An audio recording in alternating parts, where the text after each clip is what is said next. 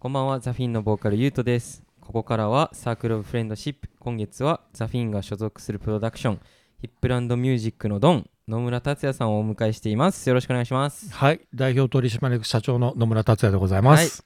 おーやっぱさすが自分では言えるんですね、うん。もうい言い慣れてるんですね、うん、先週ね、うん、ゆうとがね、代表取締役社長言えなかった言えなかったからもうドンって言って、ドンなのかボスなのかい。や言いにくいんですよね、うんはい、ちょっと難しい。いやー結構ね123回目と音楽業界の話であったり、うん、野村さん自身の話であったりとか、はい。い、ろいろ話してきましたけど。聞いてる人は理解できてるような話になってたのかな。でもこれ結構うん。音楽業界に限らず、うん、結構何にでも聞けると思うんですよ、うん。同じ結構状況の業界って結構多いんじゃないああ、そっかそっか。そうと思ったんで、ね結構なんかこの話をしてて話は一個だけども、いろんな業界に当てはまる。当てはまると思うんで結構ねそういうのをヒントにしてもらってもいいと思うし、ね。結構もしかしたらあほんまに俺がいる業界も全く同じ壁やなっていう。て思って感じて聞いてくれてる人いるかもね。うんいるかなと思うんで、結構そういうふうにいろんな幅広く聞いてもらえたらなってうん。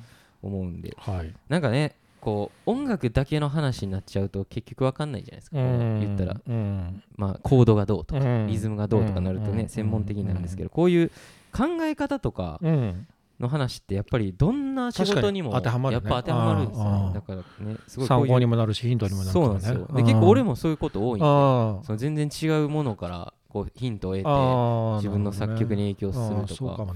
結構なんかねそれは大事とかうん。やっぱクロスオーバー大事ですよね。うん。うん。武田君ともねそうん。の副業の話しあてたしね。そうそうっすね。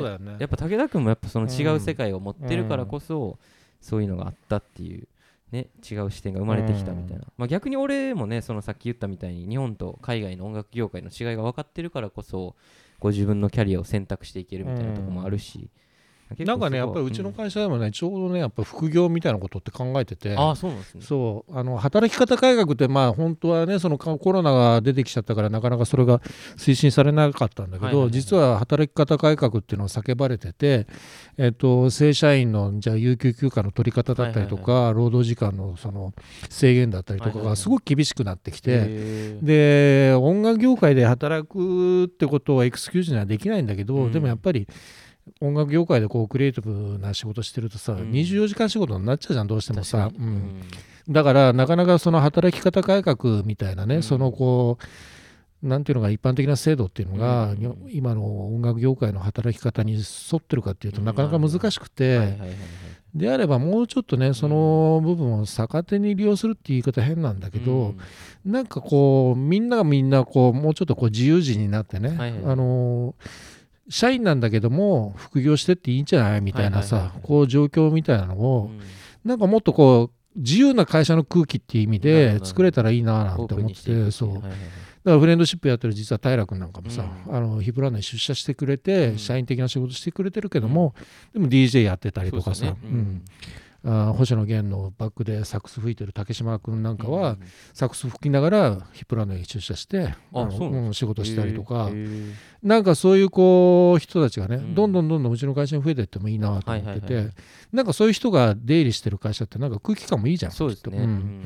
だからまあコロナになっちゃってなかなかそういう働き方改革みたいな推進っていうのもちょっと若干止まってはいるんだけど、なんかこう新たなその会社のこうなんていうのかな労働形態っていうかね、うん。雇用体系としてこうもっと多様化していっていいのかなっていうのを実は考えてたところだったりど。そこもねやっぱりグローバル化していくというか、うん。まあ、向こうのスタンダードはねかなり日本のスタンダードも違うし副業は結構当たり前っていうね、とこもあったりして、うん。なんかね結構やっぱりこうこれは俺はあのもう大学卒業してすぐミュージシャンになったんでその会社で働いたりとかしたことはないんであんま分からないんで想像なんですけどこうヒップランドのね会社とかこう見てたりするとやっぱこう正社員ってだんだん働かなくなっていくんかなって思うんですよ。もう今バチンって言っちゃったかもしれないけど。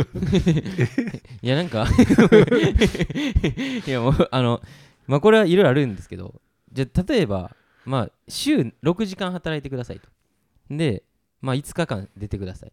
じゃあこのあなたはこれぐらいのお金をもらいますよっていう契約があったらもうそこから頑張るとこってあるんかなっていうそれはあるかもね、うん。いやそれ絶対あるような気がする、だって俺がそうだったもん、うん。そんなんだと俺多分働いてないし。でしょ？うん。だってそのいや俺最近ね織田信長の本を読んだんですよ。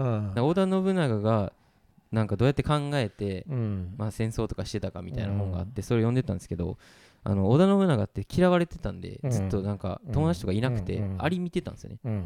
アリ見てたら気がついたんですよ。あの大体 10, 10, 10割のうちであの率先して働いてるのって2割なんですよね、うん働きアリの話ね。そう、ん。であとのうん。えっと8割が。あと6割がその働いてるアリを見て同じことするんですよ。あ働くんですよね。うん。なんとなく。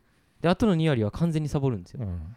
でそれで今度信長あれと思ってその自分の家のあの家来とかうん。このずっと見てたらうん。全く同じなん同ですよ。ねもううん。率先してやってるのは2割うなんですよ。ん。あとの6割はなあなあでうん。やってるっていう。うん。で2割はサボってるっていう。だからそのこれって嫌やなと思って優秀な人ばっか集めてくるんですよ。うん。信長は。うん。強いやつばっかり。うん。で自分の精鋭の部隊を作るんですよ。でそれ戦争するんですよ。うん。で上から見てたらうん。結局2割。2割なんですよ。どこまで行っても。うん。でもやっぱり正社員みたいなってやっぱこうくくっちゃうともうこの会社であなたは全部働きますよってなると絶対に26になるんかなっていう、うんでも例えばその副業とかいろんな世界を持ってる人ってこう自分で能動的に動いてるから、うん。そこがもうちょっとこう開けていくというか、うん。もっと人のうん。動きがうん。大きくなる、うん。例えばこの会社では俺は6やけどここでは2やってんねんとか、ね。そううん。そういうものがこう生まれてきたら、うん。そのもしかしたらその2やってて、じうん。つ培われた知識がこの6で結局生きる、生きるかもしれない。来て6からそっち側で2になる2になるかもしれないみたいな。うん。でもあの同じ箱の中で6の人ってずっと6なんう。ん。うん。で勢いもないからね。そう,、ね。そうなんですよ。で2はずっといるから、うん。そこには勝てないし、うん。でその6からね2になっちゃったり、うん。サボっちゃったりとか、うん。でもそれってなんかもうちょっと人の流れをこう動かしていくことによって自分の意識も変わってくる、うん。例えばそのじゃあ小学校行ってあのもうテストしてうん。50点やったと。うん。そしたらあ俺は数学50点の人間なんやって思っちゃうじゃないですか、うん。勉強できないんだみたいな、でももしかしてそのもっと簡単なテストの学校に行ったら100点取れるかもしれない、うん。そしたらその100点取れた子はあ俺って勉強できるんだって思って、うん。もっと頑張って、うん。そこのん50点より全然いい点を取れるようになっていく人間になるかもしれないかもしれないしねみたいな。あそのねと国語が100点で算数が50点っていうことに気がつくかもしれないね。そうですよね。そう俺はこうなんだみたいな。うんうんそうだからそれはなんかさっき野村さんが言ってた働き方うん改革っていうのはん。すごい今っぽいというか。そう。だからなんかちょっと悩むところもあって、うん。本当にその今優斗が言ったみたいにじゃあ全員正社員がいいのかな、うん。もしくは逆にそれが幸せなのかなっていうと、うん。確かあのある程度のねその保証はされてるのかもしれないけども、今言ったみたいにその人間の生きがいだったりとかさ、うん。やりがいみたいなところでちゃんとこう充実した仕事ができるかどうかってことはまた別問題かなってなってくるから、なんかこう本当に武田君の回でもいろいろあったけどやっぱりダブルワークっていうかね、うん。その副業をこうやっていくっていうことにおいて、うん。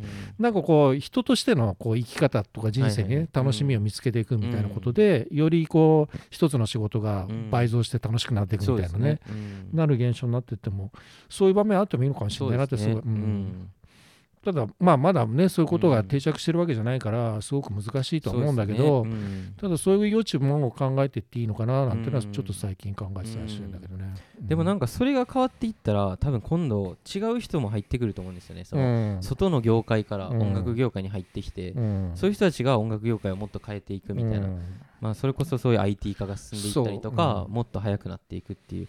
それをなんかねうんなんかこうもっとシームレスにこうやっていけたらもっと音楽業界は良くなっていくのかなって、フレンドシップはね一つのこううちの会社でそれのきっかけとして考えてんだよね。だからキュレーターの人たちがね出入りしてて、うん。キュレーターもミュージシャンもいるしライターもいるし、うんね服屋さんもいるし、うん。まあいろいろこう業種業ねうん。あの多彩だしもちろんそこに正社員もいたりとかしてもいいしっていうところもあってなんかそういうことのきっかけになればいいなとすごく思っててそこでこう意見交換とかするとやっぱ違うね。で価値観のぶつかり合いにもなったりするわけじゃん。そうなんそれって大事なんでねすごい、やっぱりこう同じ意見ばっかり集まっても何も変わらないっていう。そうんだからなんかこうフレンドシップのさあの選挙会議なんかさ、うん。やっぱり一人一人のさ感想を聞くの楽しいわけじ楽しいですよね。そう。で違う感想を言ってさ、うん。それでああこの人こういう考えてるんだと、もしくはあこういう考え方でこの曲捉えたんだっていうのさ、か新しい発見もあっいやたり面白いですよね、あとなんか結構やっぱりみんな投票するアーティストも違うかったですし、うん。うん。こうやってザってね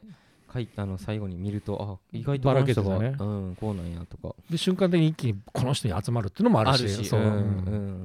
うん。面白いよねあれだからすごい面白い。うん。だフレンドシップやってるこう面白みというか楽しみっていうのはそういうところにもあってさ、うん。うん。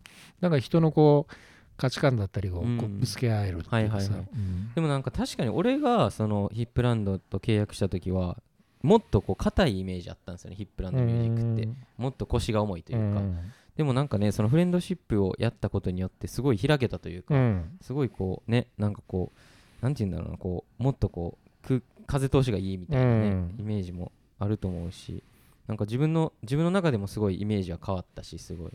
まあ俺はでもやっぱりその革新的でいたいっていうかね、うん。新しいことをどんどんやってみたいし、うん。フレンドシップっていうやりながらじゃあね、うん。FS っていうね音楽の発信基地作って、まあうん。うんこれこの番組はここで FS で収録してるけど、うん。なんかこうコンテンツを作る場所になってて、うん。単純にコンテンツ作るだけじゃなくて今そこからね、ん。その世界にこう向けてね発信することができるようになってきてるから、そうなんかそういうこう基地があったら面白いなと思って、いやでもねそれこそねもう代表取締役社長っていうねそこのポストがあるんでねうん。そのヒップランドミュージックっていうのを、まあ、どんどんこうねより新しくいいものに変えていってもらってね、ですもうしてきますよそう、ん。でアーティストはいい曲を作ってそれをうんパフォームしていってみたいなね、形がこう理想的なんかなっていう、うん。やっぱりこうアーティストも変わっていくんでね、うん。そう。だからあとね、なんかね、うん。その、ごめん、いいや。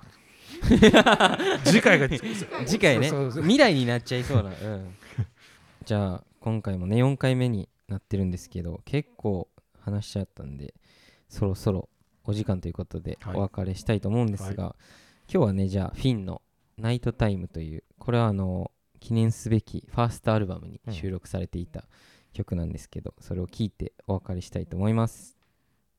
おやすみなさい。